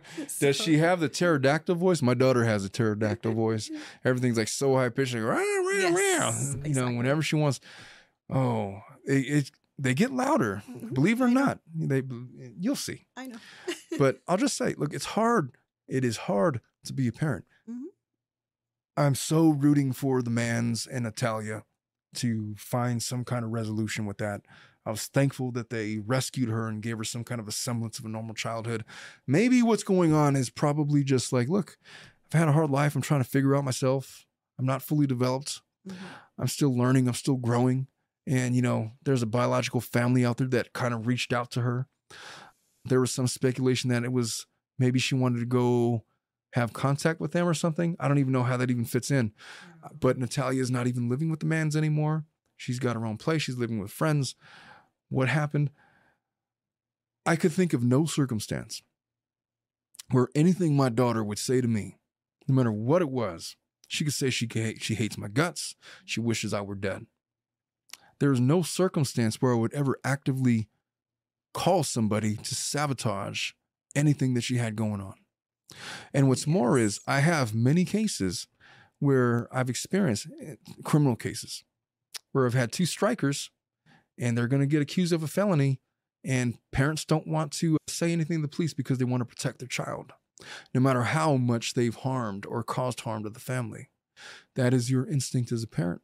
I speculate is probably your instinct as a parent with your four-year-old month old you can't imagine a scenario where you would do No. anything to you would throw yourself in front of a train for that little loaf of bread Mhm. that is you know but that is the instinct of a parent why he would go to the producers to say anything against natalia is just so I counter I kind of throughout like the whole series, I kind of have questioned if the Manns really created that parent and child bond to the extent where he will protect her like that, or Yeah. if it just is it if it is just more of a kind of like a charity thing? Because they have so many foster children, they're so used to just helping them out. That's true. Do they really create a bond with all those children? Or is it just whatever their mission is to just help out children in need like i don't know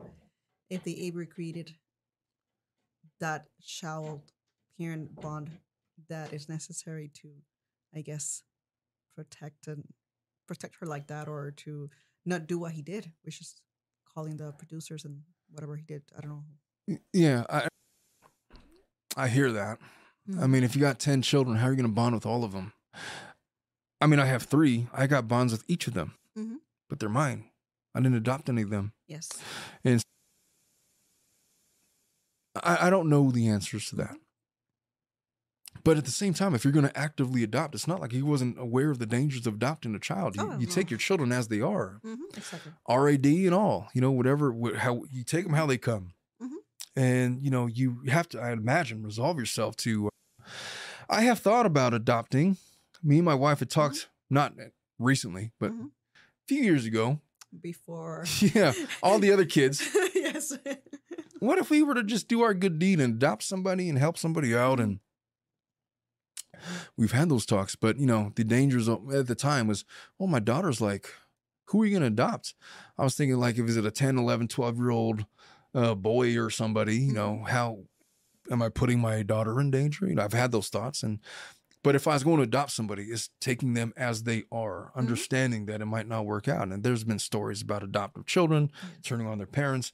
One of them in the comments very famously in our in um, the summary video was talking about how children with RAD will rip up the family from the roots all the way up and destroy sexual assault claims against the dad, stuff against the mom, whatever. And you know, so I don't doubt that it's it's difficult. There's probably been moments where like, what are we doing with this? yes. but they stuck by her for 10 years. And so, for better or worse at this point, is, there's not going to be another adoptive family. Nobody's going to uh, supersede the Manns at this No. point. Natalia's grown. And so, and she has a voice of her own, and she is, you know, she's trying her best to find her way. A very broken and trauma filled individual.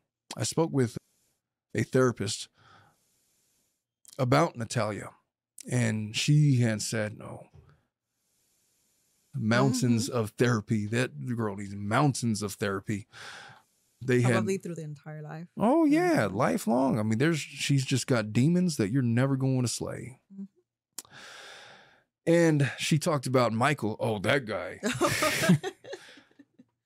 he needs therapy too but you know she had a different tone for that Mhm. guy um i wanted her to come on the show but she was she was busy but all i'm going to say with the Manns is it's not entirely clear why it ended that way Mhm. it's not entirely clear what antoine's motive was in making that phone call just as a dad i'm calling foul that he would whatever her his issue was with natalia that he's going to go and try to sabotage her documentary all the hate and vitriol she's already getting from the show from a certain segment of the community he's going to pile on and give them more ammunition for that it just strikes me as cowardly for a lot of the same reasons that he was trying to pass judgment on On michael, yes.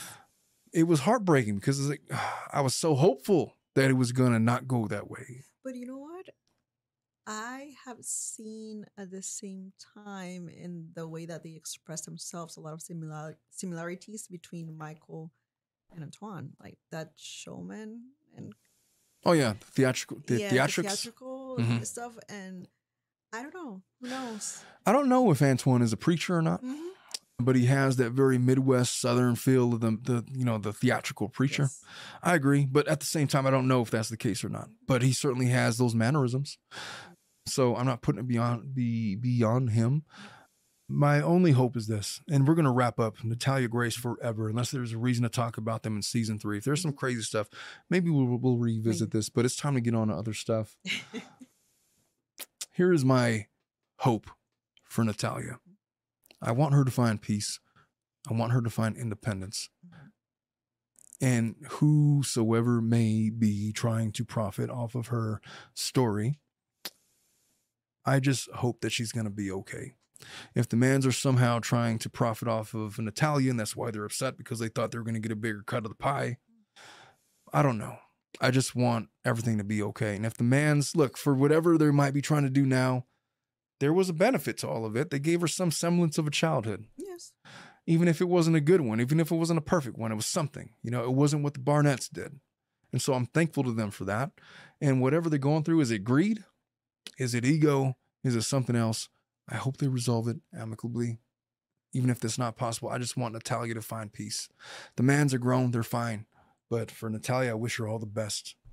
And I truly hope that she gets the therapy that she needs and deserves. And I'm going to end this series with that. And for all of you who have followed our show uh, through episodes uh, one through six of our review of the Natalia Grace documentary, thank you for sticking with us. We've now covered this particular topic for over 10 hours now of content that we put out on YouTube. Um, it's been a pleasure covering this case, um, but we are ready to conclude it now. And I thank you guys all. And uh, that's all we have for you. We will see you guys next week when we talk about the Gypsy Rose case.